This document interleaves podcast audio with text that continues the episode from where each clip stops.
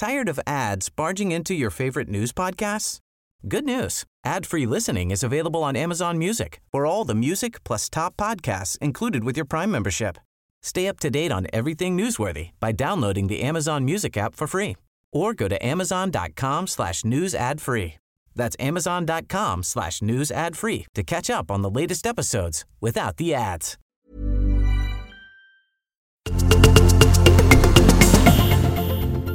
...229 sekunder in i förlängningen avgjorde Roland Eriksson SM-finalen 1975 när Leksand besegrade Brynäs och tog sitt senaste, för det är väl inte det sista, SM-guldet i ishockey. Och i 229 dagar pågick förra säsongens upplaga av Svenska Hockeyligan, inklusive slutspel då. Det började i mitten av september och pågick till början av maj. 229 dagar är tidernas längsta inhemska hockeysäsong i Sverige. UFC 229 hette MMA-galan i Las Vegas för ett par år sedan när ryssen Khabib mötte Conor McGregor i en match som blev ett enda stort kaos. Efter att ryssen vunnit hoppade han ut ur oktagonen och började slåss med McGregors tränare. 229 cm lång är kinesiska för detta basketstjärnan Yao Ming, men det är han historiens tredje längste spelare i NBA. Yao Ming som representerade Houston Rockets är av många ansedd som en av tidernas bästa centrar.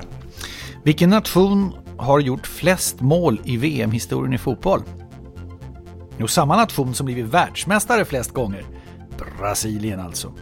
Och de har gjort, just det, 229 mål, drygt två mål i snitt per match.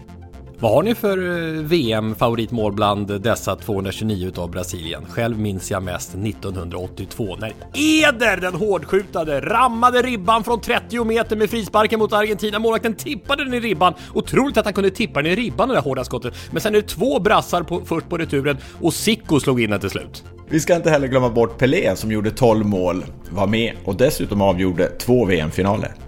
Eller Ronaldo som gjorde fler än Pelés 12. Mm, Joga Bonito! Spela vackert! Och lyssna gärna nu på Sporthuset avsnitt 229. Med Jens, Lasse och Tommy.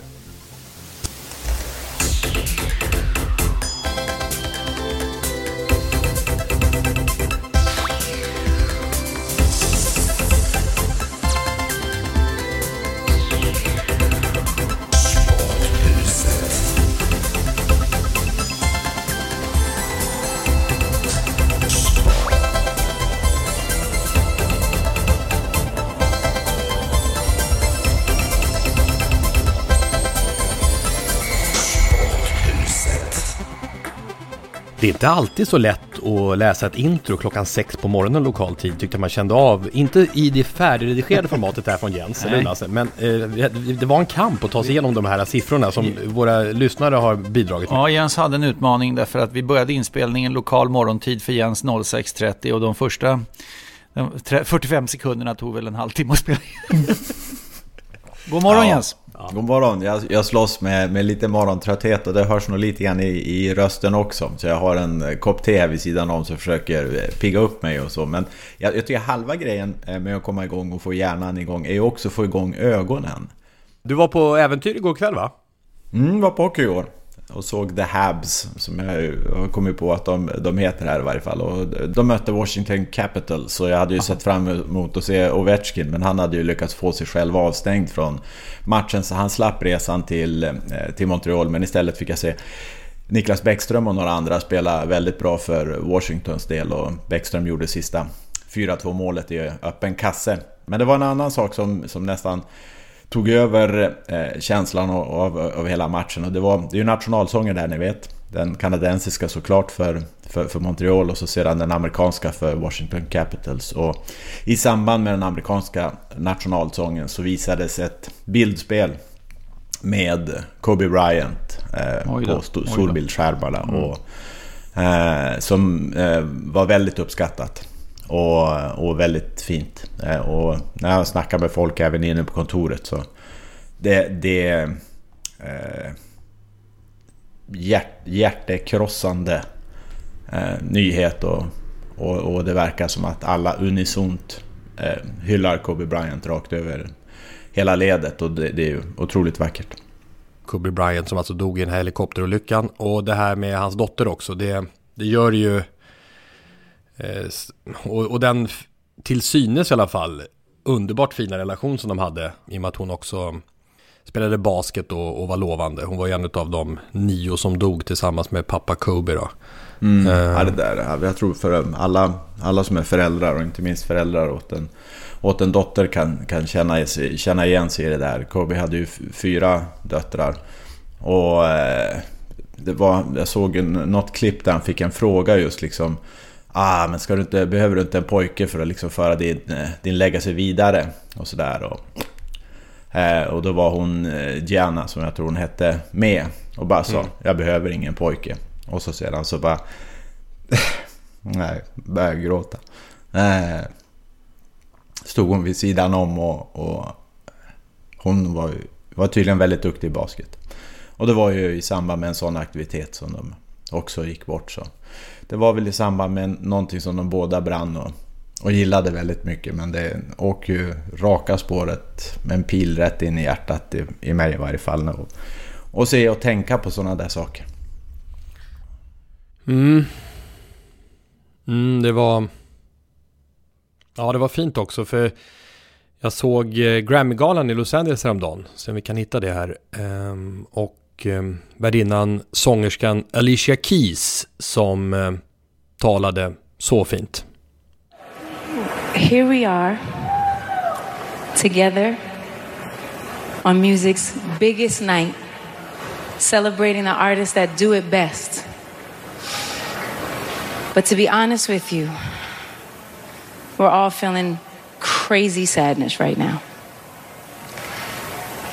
Because earlier today, Los Angeles, America, and the whole wide world lost a hero. And we're literally standing here heartbroken in the house that Kobe Bryant built. Mm. The house that Kobe Bryant built. Staples Center va? Mm. Det finns inte så mycket att säga. Det är en fruktansvärd tragedi.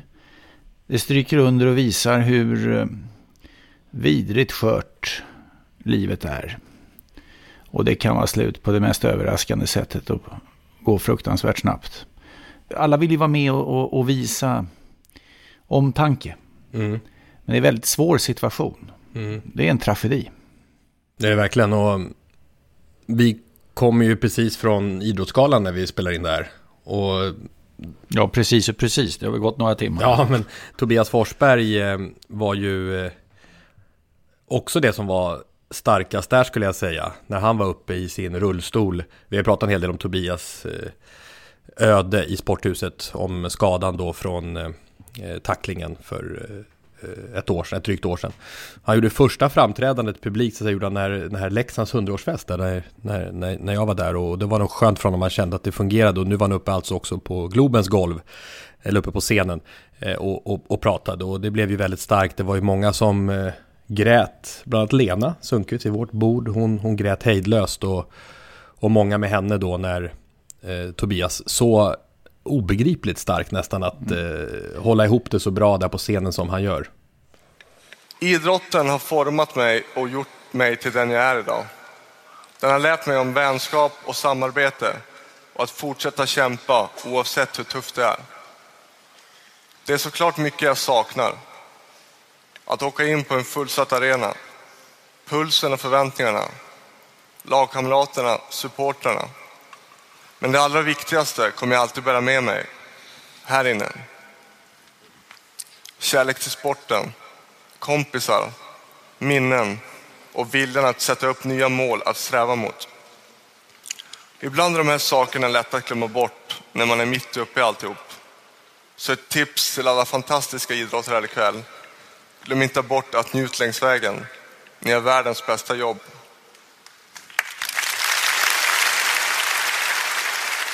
i tv-sändningen, det märkte inte vi när vi var där, men i tv-sändningen valde de att visa stora hockeylegendarer, eh, klassiska svenska som är på plats där, mm. närbilder. Och då ser man ju tårarna hos eh, Jonas Bergqvist och Niklas Lidström och Börje Salming. Jag menar, de, spel, de, de som har spelat själva på den där nivån har ju säkerligen varit med om just det där. Den trånga situationen i hyfsat hög fart på väg in mot sargen, ett litet felskär, haka i varann eller vad det är och så ramlar du in i sargen. Mm. Det är ju en fullständigt normal hockeyhändelse. Och så har den en sån... Maximal eh, otur. Maximal otur, ja. Eh, som i Tobias Forsbergs fall. Han var ju briljant alltså, hantera den där situationen och, och, och sitta i sin rullstol med den eh, berättelsen han har att ge och så se mm, alla, vad det nu är, vi var väl 2500 eller om det är 3000, jag vet inte, matgäster och det är publik där och så vidare, stå upp och, och, eh, eh, och visa medkänsla. Det, det, det, var ju inga hurrarop så att säga, utan det var ju medkänsla. Det är mycket, mycket starkt ögonblick. Veckans surr. Tove Alexandersson vann Jerringpriset precis som hon vann Bragdguldet. Det innebär att hon alltså eh, kör en dubbel då 2019 och lyckades vinna Jerringpriset. Hon var ju ytterst nära att vinna Jerringpriset även förra året och nu vinner hon alltså eh, ganska tydligt i en eh, i en duell, och vi måste väl höra, jag tycker ändå en av eh, höjdpunkterna är ändå att höra Bengt Skött också. Eh, Jens, du ska föra du som inte har upplevt ja, det. det när han, när han ska dela ut priset, hur han bygger upp det här med allitterationer och språkbegåvning. Edra kungliga högheter, mina damer och herrar. Och kära finalister såklart. Vad är det vi upplever? Det är Dalkullornas dunderduell. Tove, denna levande super-GPS, hon blir farlig. Hon kan nattorientera också. Så är det. Stina, som har dansat genom prologen och glänst i kvartsfinal och semifinal ikväll också. Finalen pågår. Jag tror det gäller att fälla sig rejält för att komma ända fram i matchen. Underbart med Dalkullornas dunderduell. Och så sedan, eh, alltså det här melodiska i, i rösten också. Det är ju så fenomenalt. Han är ju så god. Det går ju inte annat än att få ett stort leende på läpparna när man hör det. Det är ju Radiosportens eh, ansvarige för Jerringpriset. Man kan säga att det är Jerringprisets nästor skulle jag vilja säga, Bengt Skött. Och mm. jag tycker det är så bra att Sveriges Radio nu låter Bengt vara representanten ja, som delar ut det här. För han, han, han eh, ligger ju bakom hela processen med hur de plockar fram kandidater och hur han också mycket tydligt försvarar är kritik mot Jerringpriset, det kommer ju ofta. Mm. Så, så är han alltid där och försvarar med, med sin verbala skicklighet. Eh, och jag vill påstå att han och eh, prins Carl Philip gjorde ett alldeles utomordentligt anförande mm. tillsammans. Du är ju väldigt lik Carl Philip, eller han väldigt lik dig. Och det var ju, det ska du veta Jens, ett av de mest dramatiska ögonblicken vid vårt bord under middagen var när Tommy, då när Carl Philip, och då sitter ju vi, vi har, bord, vi har bordet, runt bord, precis intill alltså. Carl Philip har ju ryggen mot oss, och Tommy vände sig om och la ut högernäven i en tydlig bomrörelse. Va? Så, så smaskar det ju till på, på axeln på, på, på prinsen där, så det hade kunnat bli livat. Och då när han reser upp då blir det en diskussion när Ola Wenström säger det, selfie, selfie, alltså att Tommy skulle gå fram med, med sin mobiltelefon och ta en bild på sig och Carl Philip, så skulle, då, så skulle då följarna få avgöra vem är prinsen, vem är Tommy? Inte vem som är bäst alltså, utan man skulle, de är otroligt lika. Mm. Och i den här diskussionen då som uppstod, då, jag försökte väl hålla tillbaka, jag tycker kanske inte riktigt att det är det är inte riktigt, du sa, det är inte riktigt passande för kungligheter och så Ola sa kör, kör! Ja, jag sa faktiskt inte riktigt kanske så en, en eh, en, en tung, en av svensk sportjournalistiks eh, journalistiks tyngsta ska gå fram och be om en selfie med, med, med, med prins Carl Jag tycker faktiskt inte det. Men hur som helst, medan det där skedde så var Tommy i en eh, fotograferingsposition ja. och blev fotograferad. Precis när Carl Philip reser sig och vänder sig om. Så det är ju en kanonbild som, som är på er båda. Exakt ha, har du Instagram där Jens, eller där du sitter? Exakt i Gå in på mitt konto där så ska du få se. Det blev ju en bra bild. Det blev en kanonbild. Det blev en kanonbild alltså. På, på Tommy Åström och prins Carl Philip. Just när de ska gå ut och pudra näsan så att säga. Ja. Den är ju underbar. Ja, det är det ser du. Alltså... Vem är kungen? Är prinsen. Den här morgonen kommer aldrig ta slut. Vem är prinsen? Ja, ja det är ju rätt roligt i och för sig att fråga vem är kungen på den bilden i och för sig. ja, precis. I och för sig. det är ju så. Det blir ju lite mer... Och, kungen och prinsen. Ja. För man kan ju säga, vem, vem, är prinsen? Det avgörs ju per titel, så den är ju, den är ju så att säga... Men vem är kungen är ju väldigt rolig rubrik på den tycker jag. Mm. Men sen de delade ut priset där du, jag ser att du häpnar fortfarande Jens. Över Ja, faktiskt. Men, men eh, eh, när de delade ut priset då, då, då satte han ju all time high också, prinsen, när det gällde... Eh, han, jag vet inte om han blev, har blivit skolad av Bengt Schött någonting, för han körde en verbal, riktig vända. Jag menar, när du började dela ut Jerringpriset med honom för många år sedan, då... Då gick han på knäna. Ja, men då var det ju instruktioner nästan att håll, håll prinsen kort. Ja. Eh, rent verbalt. Men nu kör han ju... Ja. Börjar han freebase och allting och det funkar. Men jag tror att han, eh, hans eh, utveckling i livet har nog eh, lyft ett par eh, våningar. Så han känner sig nog väsentligt mycket mer lugn och avslappnad också i de sammanhangen. Jag säger också det. Han vill aldrig släppa ordet känns det som. Det var ett suveränt jobb av Bengt Schött och eh, prins Carl Philip. Jag hörde förresten en intervju med Uno Hedin.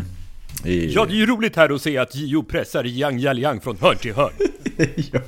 Och, Uno, han, lycka han till. eh, sa sig vara initiativtagare till Jerringpriset. Och, så, Ja. så eh, tydligen också en, en stor del av att priset eh, finns till. Och, Hedin var väl på Eko-redaktionen om jag... Ja, enligt eh, Mats Strandberg som var chef för Ekot i en dag. Ja. Eh, eh, att det är rekord vad det gäller kort chefskap i svensk media. Han var chef i en dag, men det måste vara en hårdragning alltså. Ja, det var ju... man vill ju veta vad som hände om inte annat. Ja. Han tog några riktigt våldsamt häftiga beslut och sen var det över. Kan det ha varit någon ekosändning? Den skulle man ju i så fall vilja spela upp. Ja, ja. Eh, Men annars, eh, apropå radiosporten förr, så, så här lät det ju ofta när vi skulle göra en sån här Man satt en tidningskrönika. Tidningskrönika. Man bläddrade i krönikorna. Ja. Det var ju som sättet att illustrera det hela, man prasslar lite med tidningen så här. Det är ju inte riktigt så det går till Och det nu när man loggar in på nej, exakt. telefonen. Det- men det, på, det, det var ju en beef eh, i, mellan Expressen och Aftonbladet om Jerringpriset. Det var Anna Friberg på Expressen mot Kristoffer Bergström på Aftonbladet med helt diametralt olika åsikter om detta pris.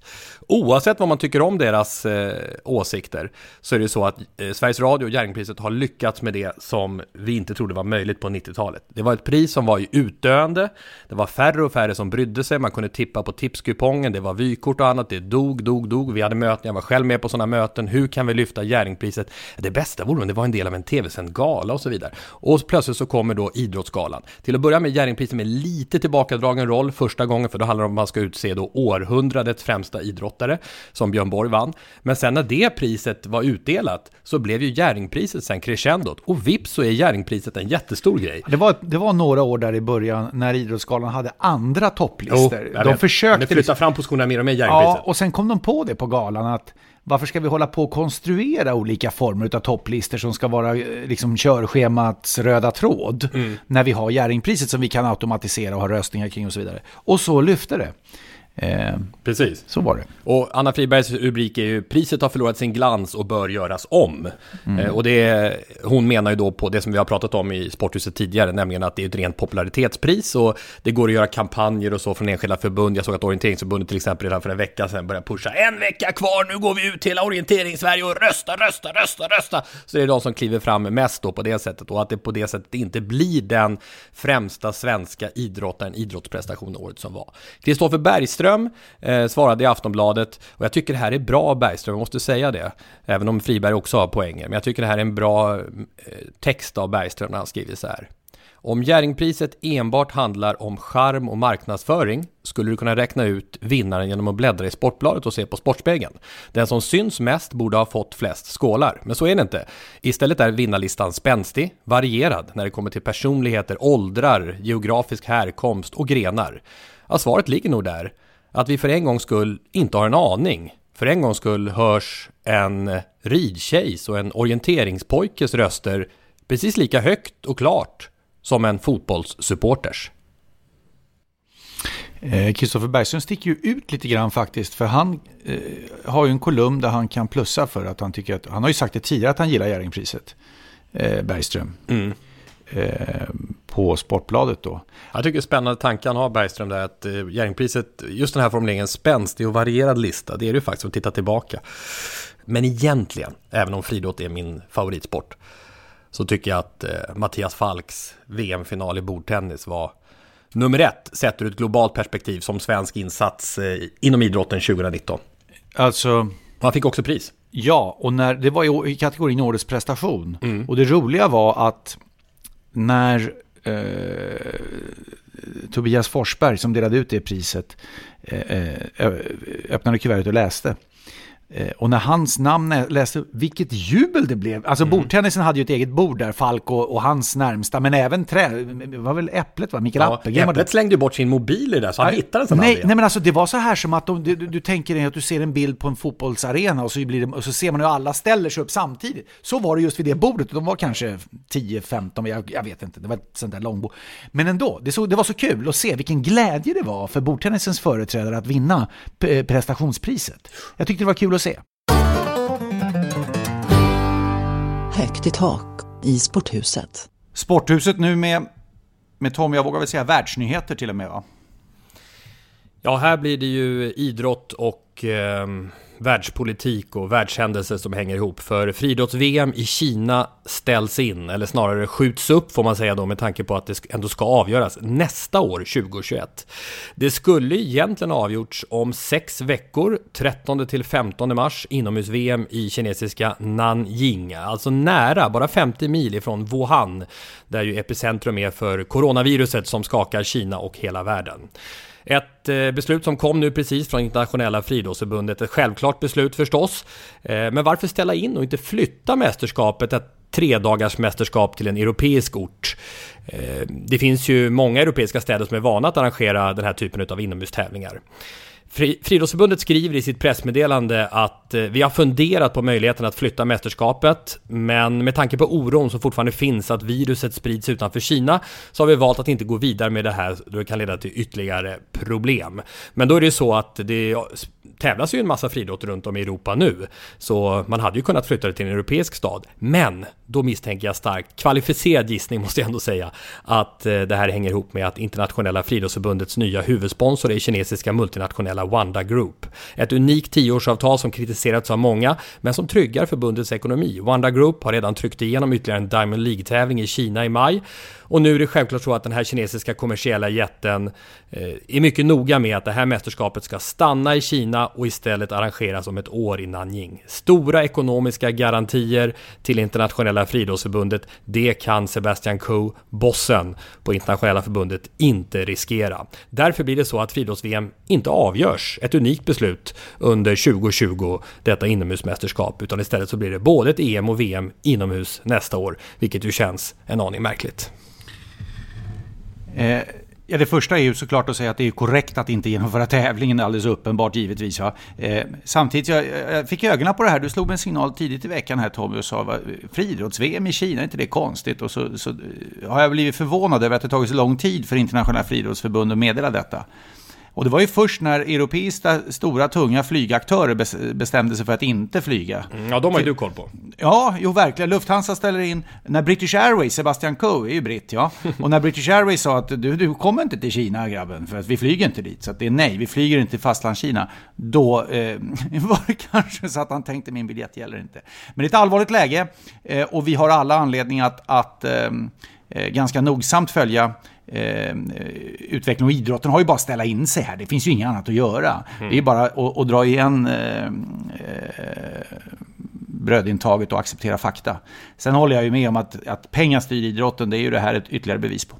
Men det är också så att eh, det ska ju ske en hel inomhustour nu som kommer igång. Det är sju tävlingar. Eh, jag är inblandad både i Karlsruhe och Düsseldorf de närmaste dagarna och ska kommentera dem. Och, så det, på deras uttalande i Internationella Friidrottsförbundet så kan det ju låta som att det kan inte tävlas överhuvudtaget i friidrott runt om i världen nu, men så är det ju inte. Så det kommer att ske en inomhustour, men man väljer alltså att kliva av det här och det är ju såklart eh, ett resultat utav eh, dessa ekonomiska intressen. Till slut kom beslutet i alla fall efter mycket om men. Jag var ju beredd att såga hela grejen här mm. för, för någon dag sedan att, att det inte hände någonting. Men här kom ju beslutet efter några dagar i alla fall. Du har ett par Diamond League-tävlingar i maj i Kina. Mm. Eh, vi må nog peka ut dem också som att vara kraftigt i farozonen. Eh, det är ju lite vanskligt att veta eh, när man läser information och tar del av nyhetsbulletinerna. Eh, hur, så att säga, är det verkligen korrekta uppgifter som kommer ut från ett stängt, en, en stängd nation eh, en, eh, som, som Kina är? Nu har de ju sagt att de ska ta, eh, öppna dörrarna för Världshälsoorganisationen och ta hjälp av dem. Men det är klart att om de forskarrönen, eller de jag hörde i alla fall i Vetenskapsradion i P1, det kan vara ett bra sällskap det också. Mm. De säger att eh, piken på det här utbrottet av coronaviruset, det kommer inte förrän på andra sidan sommaren. Och då tror jag det är ytterst vanskligt eh, att, att gå ner i startblocken i, i en Diamond League-tävling eller två i Kina i maj. Och du eh, sitter där borta i Kanada och kan ju mycket om Kina, Jens, efter din tid som fotbollsspelare där borta. Wuhan har man ju varit och spelat i. Du har det? Mm. Ja. 5-0. Eh, enkelt. Enkelt. Eh, seriepremiär ett av åren. Eh, kom, kommer extra mycket ihåg det för att vi hade haft en lite knackig start. Vi hade en ny tränare. Och eh, tränaren fick för sig att vi skulle gå och se på bio kvällen innan match. Hade aldrig gjort det tidigare. Och det är då vi åker och ser eh, Titanic. så, så, på, på tal om vart är den här resan på väg? liksom rätt ner i djupet. I vilket fall, men grejen är ju den att det här blir en väldigt absurd upplevelse för kinesiska biopubliken ser helt annorlunda på Titanic än, än eh, vad vi hade gjort om vi hade gått och sett det på en svensk biograf. När skeppet står liksom spikrakt är på väg ner och folk kravlar sig fast, håller fast sig i relingen men faller, slår i propellen och ner i djupet. Då skrattar folk. Aha. Nej men, vadå, varför? Jag, jag tror det är liksom, hur ska man hantera det jobbiga? Ah, okay. Hur ska man hantera det? Så garvar Försvar. de istället. Ja. Precis. Så att det, det var ju re, som att det var rena, eh, eh rena komedin som vi satt och kollade på där. Och när, du vet, där mot slutet där, när de ligger och, och kravlar sig fast kring någon träbit för att flyta och ändå har dött. Och sådär så... kommer, Nej, det är helt otroligt. där också. Ja. var helt... Fattar ingenting alltså. Men det var vad han... Det är ju förresten, eh, när du säger arrangören där som har gått in och sponsrat sig. Det är ju min gamla polare, mm, Wang. Wanda ja. Wang, Dal och, Dalian Wanda heter ju laget va? Dalian Wanda hette ja. laget. Och, och Wanda Group. Eh, så han har ju satsat på... Eh, de har ju... Eh, SF Bio, alltså alla biopalats i, i Kina är Wanda Group och, och byggt upp mm. sådana här Disney eh, Disneylands, alltså den typen av, av grejer och sånt där. Och en av verksamheterna som man satsar jättemycket på är på sporträttigheter. Och det här är ju såklart ett sätt att ta sig in och han sponsrar ju Fifa och, och VM i Ryssland var det ju Vanda Group, Vanda Group, Vanda Group. Och... och ja, och pengarna finns ju där. I Kina i det här fallet, Wanda Group. I Qatar som fick friidrotts-VM. När de kan erbjuda, de här diktaturerna också kan erbjuda resurser som eh, man inte kan få av andra arrangörer. Och därför såklart, apropå det här som har hänt nu då, så att eh, World Athletics, som de heter numera, de har alltså bytt namn från IAF, eh, Internationella friidrottsförbundet, till World Athletics. Jag tror de kände att det lät lite flashigare. Eh, så eh, känner de såklart att eh, det här, det finns inget val, vi, vi måste köra i Kina, men det blir om ett år då. Ja, att pengarna styr, det, det, det blir vi ju påminda om allt som oftast faktiskt. Annars tycker jag faktiskt själv att jag i ärendet av ekonomi och World Athletics här eh, kanske mest tänker på John Cleese faktiskt. Det fanns en film från 80-talets början, det är många av våra lyssnare som inte har en aning om den, som heter Fish Call Wanda. Den var rätt kul för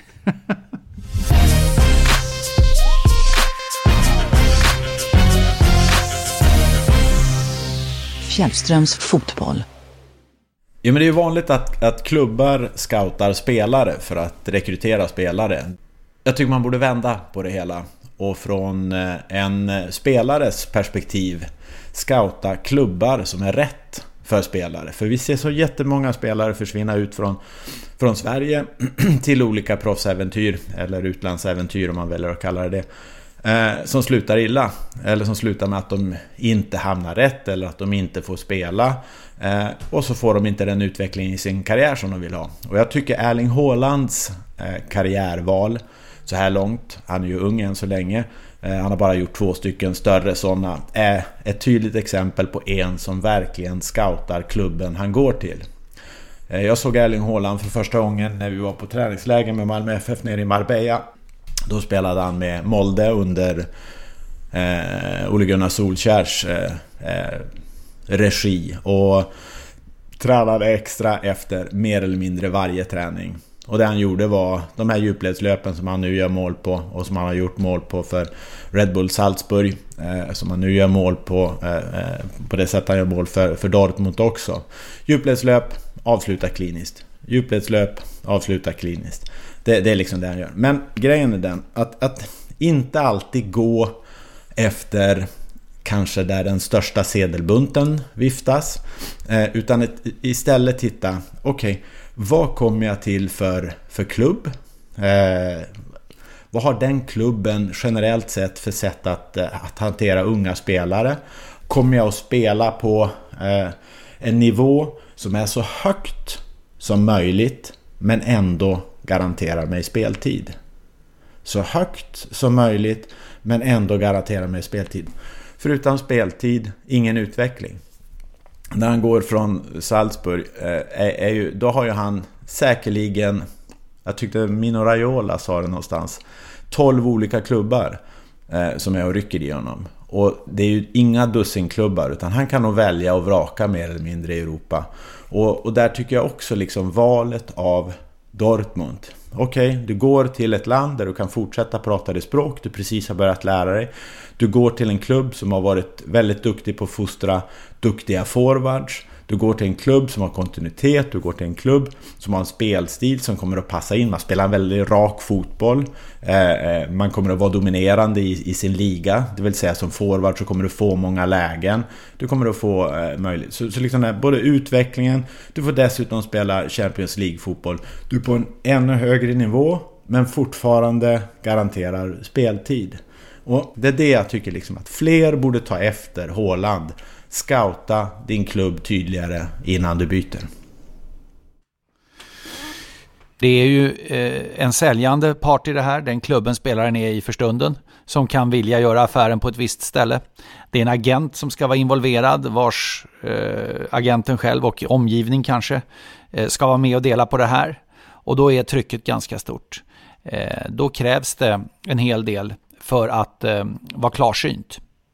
Jag kan tänka mig att agenten svarar ju för allt, mycket av det där, men du kanske måste själv också göra ett lite större arbete än att bara luta dig tillbaka och vänta på resultatet. Så att den är, den är, eh, den är alls inte enkel för den enskilde. Nej, vi, har, vi hade ju uppe det exemplet tidigare, det var ju någon lyssnare som hörde av sig och ville att vi skulle prata om Benjamin Nygren, han gick till skänk. Eh, och kanske eventuellt skulle kunna drabbas av Belgien-spöket. Och IFK Göteborg fick jättemycket pengar. Hur mycket då? Var det 30 miljoner eller? Jag vet inte, men ja. de fick, de, de, IFK Göteborg gjorde ju den affären de var tvungna att göra för att få en balans i sin verksamhet. Helt avgörande för dem. För att sen vända och komma med tydlighet, eh, lite, lite större satsningar. Jakob Johansson kommer tillbaka till IFK Göteborg. Jag förväntar mig Gör du? Eh, och, och se Marcus Berg skriva på för IFK till sommaren eh, och, och, kunna bidra med, med, med på allsvensk nivå snitt mer än ett mål per match. Så att, eh, Tack vare den affären.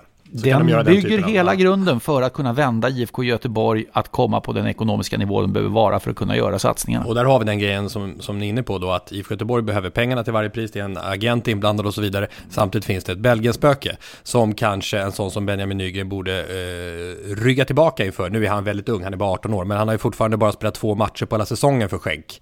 Eh, som ett exempel bara på när det kan vara lurigt. Egentligen det, det vi pratar om eh, eh, Eh, Wuhan och coronaviruset. Det vill säga upp och få det större perspektivet. Inte vara där nere och grotta hela tiden. För är du där nere och grottar hela tiden, då tänker du att ja, nu ska jag säkra min ekonomi. Nu ska, jag, eh, nu ska jag gå för det eh, kontrakt som ger mig de stora pengarna. Och så sedan så går man dit istället för att man går in på en lägre nivå.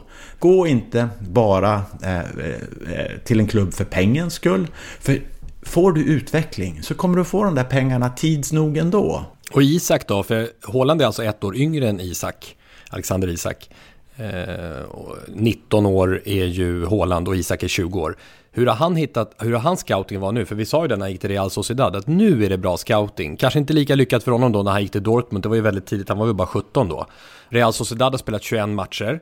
Och de ligger sexa i La Liga, så det är inte så illa. De är alltså Nej, det... på fightas som Europaplatser. 21 matcher, 5 start på Isak, 16 inhopp. Han har varit inne i alla matcher, men bara startat 5 av 21 och totalt 5 mål. Det är i alla fall statsen. Bra facit. Mm. Är det det?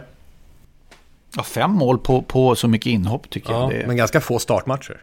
Ja, men han är ju inte första valet för tränaren. Mm. Så är det ju. Och sen vet du inte heller, du kan göra ett riktigt val och, och, och fundera på hur det ska vara, bla bla bla, och tala med tränarna och allt. Så gör du ett riktigt val från början. Sen går, det, sen går det en månad på din tid i den klubben så meddelas att den där tränaren får sparken. Bort med honom nu. Nu kommer in någon annan som säger, vadå, springer du i djupled? Vad är det för dumheter? Du ska bara ta emot långa bollar och nicka dem rakt upp i luften.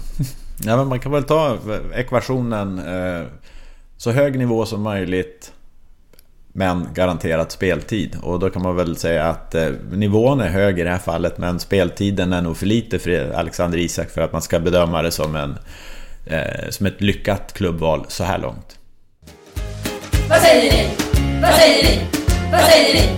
Vad säger ni? Vad säger ni? Vad säger ni? Vad säger ni? Sporthuset på Twitter och eh, många undrar ju när ska Lasse nu också ansluta sig till Instagram? Där heter vi ju Sporthuset Podcast. Det var faktiskt flera som hörde av sig för du var den enda som inte kunde taggas in på den här bordsbilden från bord 30 på Idrottsgalan för du hade inget Instagramkonto! När kommer det? Jag är ju medlem på Twitter. Ja, det räcker. Vad är det nu då? Måste man hålla på med ännu mer här? Hur ska man klara av, hur ska man klara av sin vardag om man ska hålla på in och ut på olika ja, konton hela tiden? Det är sociala medier. Jag har modet att avstå. Instagram. Men Sporthuset finns på Instagram eh, och heter där Sporthuset Podcast och det heter också vår hemsida där det går att kontakta oss. Tack till alla er som klurade ut imponerande kopplingar till siffran 229 här i starten. Det var Lennart Skott, Henrik Liljedal, Johan Larsson, Åsa Johansson, domarna.se som nådde ända fram. Jag vill också tacka för bollning om det här ämnet friidrotts-VM som jag hade med lyssnaren Johan Holmgren. Vi har verkligen Sportsveriges starkaste, största researchredaktion i form av våra egna lyssnare. Det är, det är riktigt mäktigt. Eh, vi bad ju för ett par veckor sedan också om ytterligare marineringstid kring den här frågan från Peter Flodin. Varför måste inte också förbundskaptenen för ett landslag vara medborgare i det land han eller hon tränar? Personligen tycker jag att det känns konstigt och obekvämt ur lojalitetsvinkel när vi till exempel hade en norsk tränare för skidlandslaget, Pichler i skidskytte och i fotboll och ishockey är det här mer regel än undantag. Eh, Flodin stod ju här för något av sporthusets DNA, eh, slog vi fast förra gången, en originell infallsvinkel. Men vi löste inte frågan frågan, eh, och du var inte med då Lasse, vad säger du om eh, att förbundskaptener med annat medborgarskap inte borde vara tillåtna?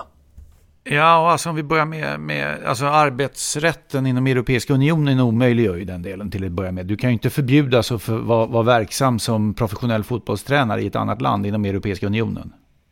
Det är ju ett fotbollsjobb. Men du ska kunna spela i andra länder Nej, också? Nej, det har med passet att göra. Det är, det är ju internationella... Du, du, du, du, ja, men om regeln skulle vara att du måste ha rätt, ett, eh, nationens pass som förbundskapten. Då borde det vara samma Jag undrar som... om det går. Därför att du anställs ju som... För, alltså du får ju inte betalt för att spela i ett landslag. Mm. Du kommer ju... Du, jag är född i det här landet, jag har det här passet, jag representerar det här landet, då ska jag spela där. Mm. Finns ju ingenting som heter landslaget i Europeiska unionen till exempel.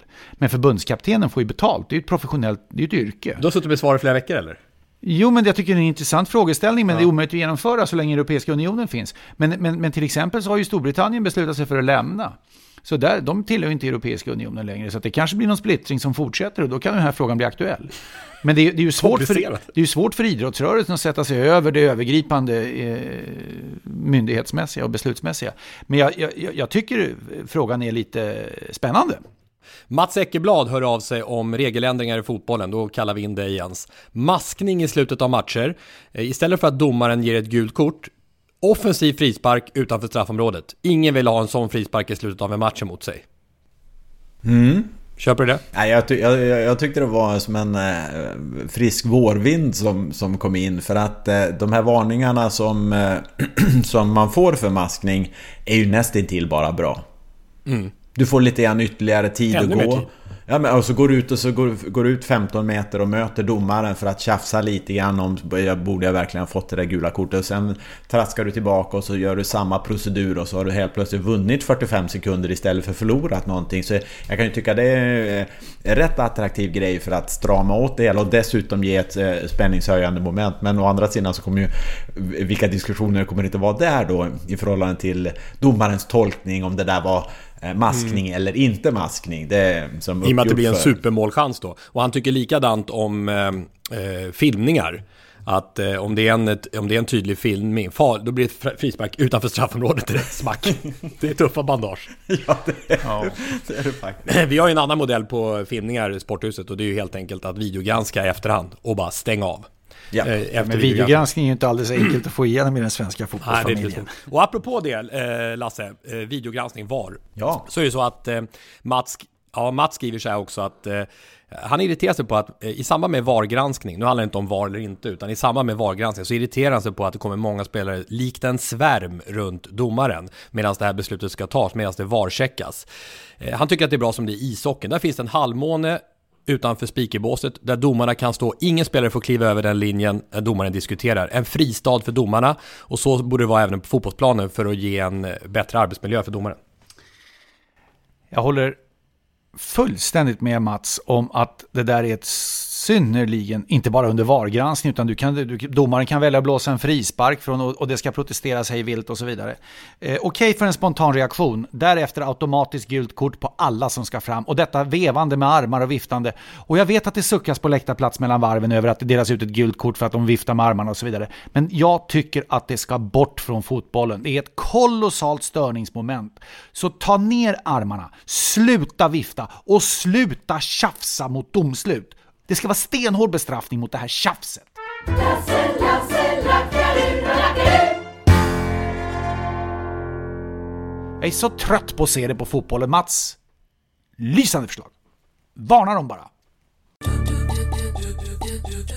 Sporthuset 229 Var är på väg till Sverige. Är det det? Ja. Eh, det, det lät, för en del så är det ungefär som ett annat slags virus som kommer. För, ja, för, det är corona, och, corona och VAR. VAR-viruset. det är många som Nej, känner det, så. Men, det kommer på, eh, för en match i varje fall. En match? Mm.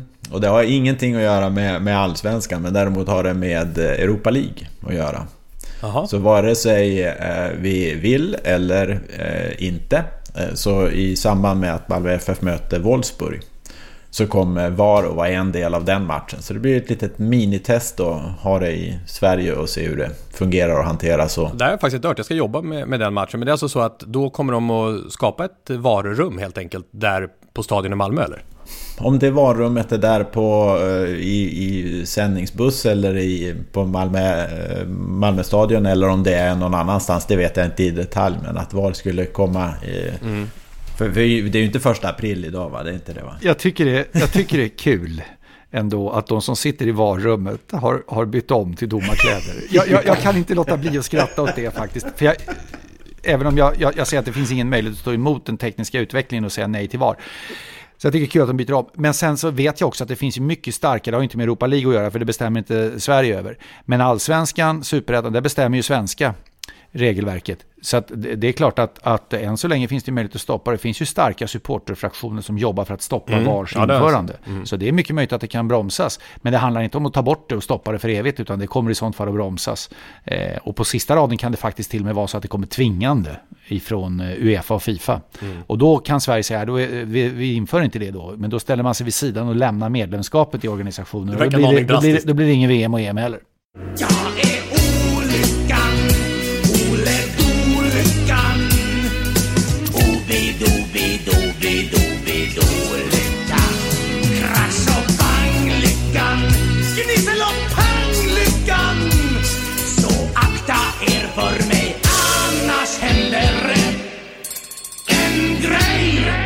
Olyckspåsen i sporthuset.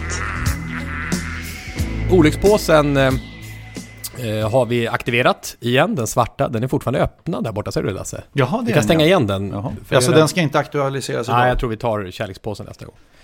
Eh, och frågan är Jens, om du lyssnade på förra avsnittet, du var inte med och vet vad vi drog i denna olyckspåse. Mm. Det kommer ett test här nu. Guds hand. Ja, det är en liten man som står i en stor hand. Kroppen är spänd och fingrarna utspärrade. Den lille mannen balanserar på den stora handens tumme och pekfinger. Den lille mannen tittar uppåt, koncentrerad som att han lyssnar på ett budskap. Jag pratar om den svenska konstnären Carl Milles tillverkade skulptur Guds hand. Han gjorde det under fyra år, 1949-1953. Ett av hans sista verk, Milles, han avled 1955, 80 år gammal i sitt hem. Och det är från Millesgårdens hemsida jag hämtar beskrivningen av skulpturen Guds hand. Känslan är ju att vi är Guds händer. Den lilla människan kan få hjälp och vägledning. Nu, juni 1986. Kvartsfinal i VM i fotboll på Azteca-stadion i Mexico City. Så mycket mer än Argentina mot England. Så mycket mer fotbollsmässigt och så mycket mer politiskt. Låt oss lägga en stund vid att försöka förstå. Storbritannien försökte tidigt 1800-tal att inta Buenos Aires, det som blev den argentinska huvudstaden efter självständigheten eh, några år senare. De brittiska trupperna tvingades tillbaka, först 1806 och sen igen 1807, men de kom tillbaka. 1833 intogs Islas Malvinas, Falklandsöarna, av brittiska trupper. Händelser som skapat ärr i den argentinska folksjälen. Vi flyttar fram till 1982. Då eh, agerade Argentina militärt för att återta ögrupperna, Falklandsöarna. Britterna slog tillbaka och det som kunde blivit ett fullskaligt krig mellan länderna landade i, ja, ska vi säga, stark politisk oenighet. Nu, där vi befinner oss, Fyra år senare, 1986, ska de båda länderna mötas i kvartsfinalen i VM. Och den upphetsade politiska icke-dialogen mellan länderna fördjupades av det sportsliga. 20 år tidigare, i VM i England 1966, möttes de båda länderna också i kvartsfinal. England vann 1-0 i en, ja, i en grisig, ful och hatfylld match. Engelske förbundskaptenen Sir Alf Ramsey kallade efter matchen de argentinska spelarna för “animals” djur och fick än mer argentinskt hat tillbaka. Och så nu. 22 juni 1986, 0-0 i paus. Kvartsfinal Argentina-England. I den 51 minuten tar Diego Maradona initiativet mitt på engelsk planhalva. Ett väggspel misslyckas och bollen far i en båge i riktning mot engelske målvakten Peter Shilton. Maradona är förvisso spänstig, men för kort. Så Shilton kommer såklart att ta bollen. Då i en blixtrande rask rörelse lägger Maradona vänster arm på huvudet och stöter eller möjligen boxar bollen förbi Shilton in i mål. Det går vansinnigt fort och många har svårt att se Hansen. Maradona on the ball, always danger, lays it outside and finds Valdana. He can't turn. Maradona's there, rises above Schuck. And is that goal going to be allowed? Schuck came out, Maradona challenged him. Peter Schuck is claiming he was fouled, and that goal is going to be allowed.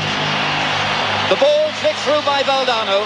He turned it inside, and it was a handball, no question about that.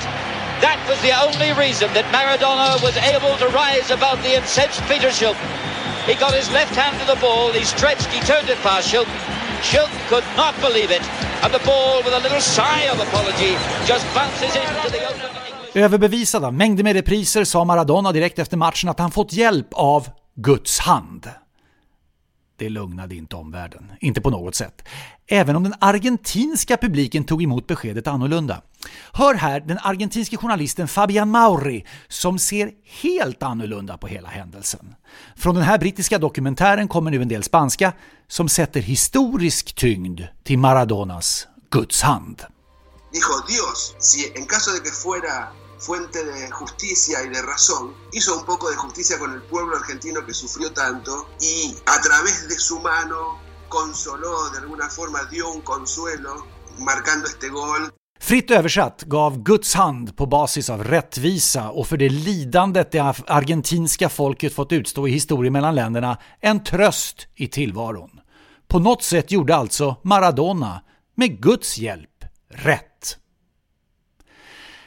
När jag ser Carl Milles skulptur fotograferad nerifrån där den där stora handen erbjuder den lille mannen balans med den fascinerande, ibland klarblå och ibland så ondskefulla himlen i bakgrunden, då känner jag ändå att vi, trots att vi är mitt i olyckans centrum just nu, behöver landa i en tro på tillvaron, tro på människan och tro på det goda.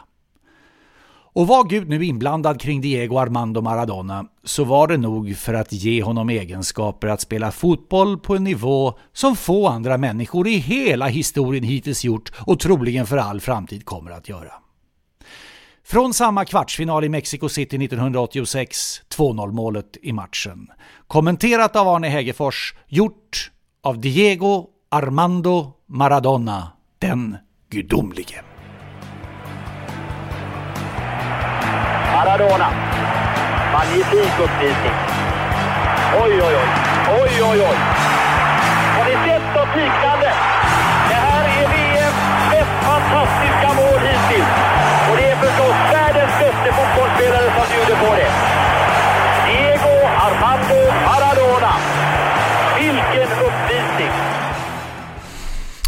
Man eh, kan, vi, kan vi inte tillåta oss att, att stanna kvar lite grann eh, vid det där 2-0 målet innan vi sen vänder tillbaka till, till Guds hand. För, alltså på, för, för alla som har sett det där klippet och, och är så pass unga så att de inte riktigt har eh, hängt med på vem Maradona var och hur bra han var. Så liksom bara att sätta det i, i perspektiv, den snurrfinten som han gör på mittplanen innan han drar iväg.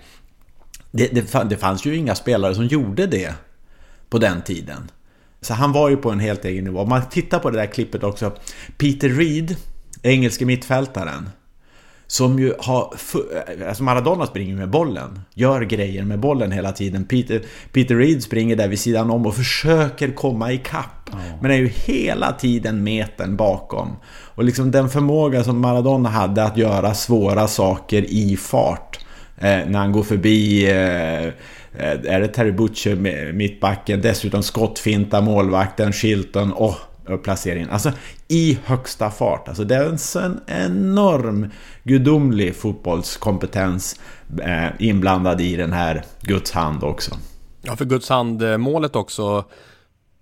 Det är väl också någon slags mästerlig sinnesnärvaro även om det är fusk. Maradona var nog beredd på gott och ont att göra nästan vad som helst för att vinna. Vilket nog innebär att du är beredd att, att arbeta dig till en teknik som eh, fram till det datumet ingen annan hade sett. Och en eh, fotbollsintelligens och, och allt vad det innebär. Men också på, på den mörka sidan av det hela och därför han finns i, i olyckspåsen. Också vara beredd att ta till eh, otillåtna medel. Hand, eh, doping. Eh, så, så liksom... Eh, för, för han var nog sporten så stor och så viktig att, eh, att han också var beredd att, att passera gränser som han inte skulle ha passerat. Jag la ut en omröstning om eh, vem är tidernas främsta fotbollsspelare på ett sporthus på Twitter och då la jag Pelé, Maradona eller någon annan och då vann någon annan överlägset och där bakomliggande så märkte man oh, Cristiano Ronaldo och Lionel Messi var det handlade om väldigt mycket. Men jag hade ju då invändningen att ingen av dem har blivit världsmästare. För mig så är det en eh, viktig parameter i alla fall för att kunna anses vara världens främsta fotbollsspelare genom tiderna. Men det var också någon som hörde av sig och sa att kan man verkligen ha en person med på en sån lista som åkt fast för dopning? Och det tyckte jag var intressant också för att hade det varit till exempel friidrottare så, så hade det varit, Eh, så då blir man ju paria resten av karriären. Eh, som Justin Gatlin och så som kommer tillbaka från dopning. Men i fotbollen så ser man på det på lite andra sätt då. Det är klart att hans eh, rykte har blivit naggat i, kanten, men inte lika mycket ändå, utan han finns fortfarande med som att man tänker på honom i väldigt positiva ordalag, många som fotbollsspelare. Sen ska vi veta det att den där dopningsförseelsen var ju då i och för sig, ska jag säga, efedrin och en sån mindre eh, substans, det var alltså inte anabola steroider eller någonting, men likväl så fanns det ju på den förbjudna listan. Så det finns dubbla skäl möjligen att ha Maradona i olyckspåsen. Dels Guds hand och som du är inne på Jens också, efedrin och dopningsgrejen då i VM 94. Det var olika, eh, har jag märkt, synsätt på rätt och fel i det här läget. Eh, Och, och säkert inte alla, men en, en, en tydlig del i Argentina försvarar ju målet som att det, det var rätt åt britterna, det skulle de ha. Eller England i det här fallet då.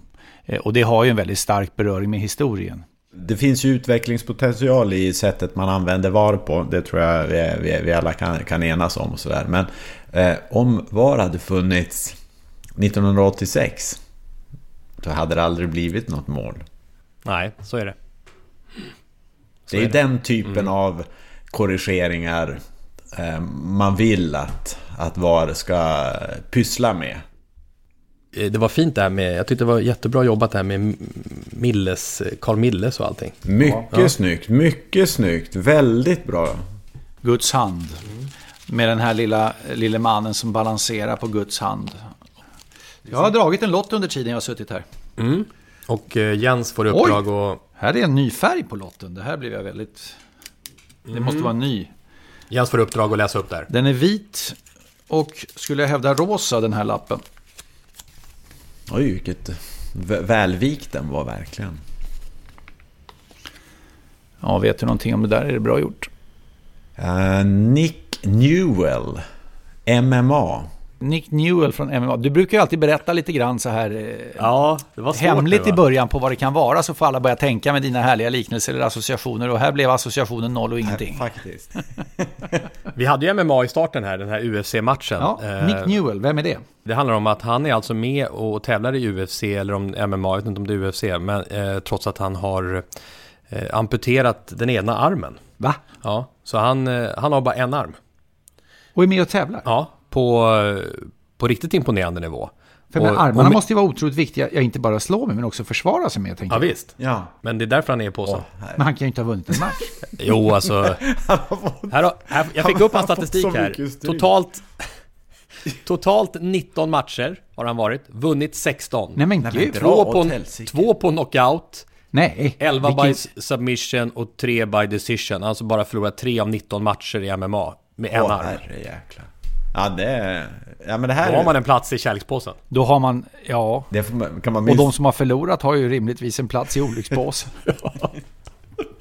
Samtidigt har han ju varit med om en, om en uh, olycka som har lett fram till det. Usch. Du sa när du kom in där, en grej jag måste ta här på slutet bara, vad var det? Vi har ju all, alltså upplevt travsport i yttersta världsklass i Paris eh, den gångna helgen. Just det. Sista söndagen i januari alltid Prix d'Amérique och vi får en svensk vinnare igen. Eh, alltså, redan inför loppet var det klart att eh, Facetime Bourbon, som är den yngste deltagaren i det här Prix d'Amérique-loppet, hästen är bara fem år, alla andra världsstjärnor är äldre, mer rutinerade, mer hårdföra, varit med länge, varit med i tuffa loppen. Den här är en liten yngling som kommer in och sticker in nosen där och säger jag vill vara med här. Den är franskfödd, eh, och eh, tränas av fransk tränare. Och då säger franska ägarkretsen, och då ska man veta om Prix d'Amérique eh, som är världens största, eller i alla fall tuffaste travlopp, världens tuffaste travlopp. Eh, oerhört stort i Frankrike och de vill inte att någon annan lägger sig i. Eh, och då ska svenske Björn Goop köra. Och det här var ju rubriker. Franska, född, franskägd, körs av Björn Goop. Vad är det som händer?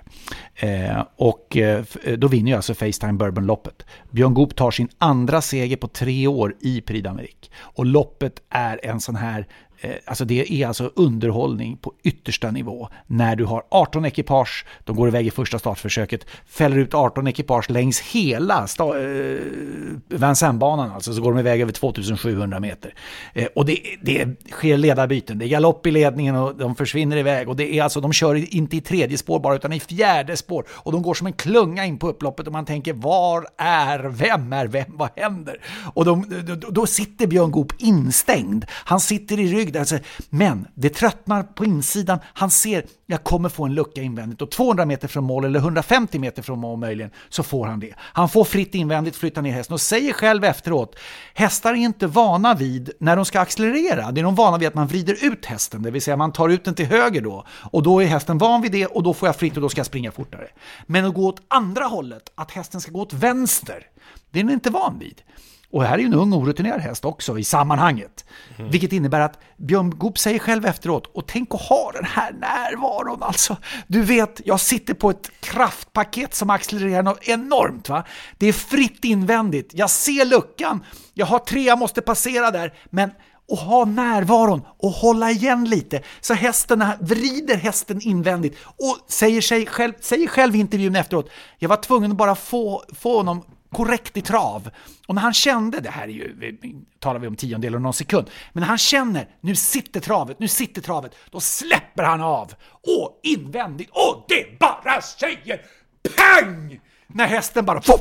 Och alla bara skriker och tänker, gud vad är det som kommer in, vad är det som händer? Och från den här invändiga positionen, den här oerhörda, magnifika yrkesskickligheten, det är snudd gudomligt det också, vi pratar om Maradona för, så kommer loss in och vinner Prix d'Amérique. Får man säga mon Dieu. Paul Miguel, le vieux champion qui essaie de lutter pour les premières places avec les Basiens maintenant qui ont pris l'avantage. Mais attention car Björn à la corde est en train d'accélérer. Björn Goop avec le phénoménal FaceTime Bourbon, le jeune prodige qui parvient à s'imposer dans l'Amérique à l'âge de 5 ans. Deuxième place pour Davidson Dupont, troisième place pour Bélina Josselin devant Chikadjou qui termine quatrième. Bonne chance. Bonne chance.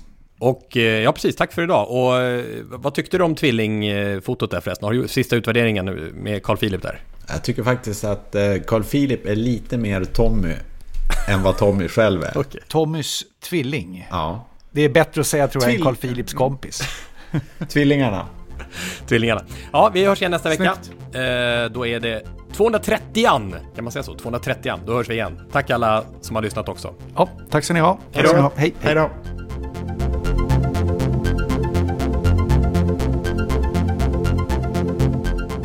Sporthuset produceras av Tommy Åström och Martin Söderberg. På webben sporthusetpodcast.se Jinglar gjorda av sånggruppen Sonora, Patrik Oman, Jonas Jonasson och Albin Blomgren. Hörs nästa vecka, Jippi.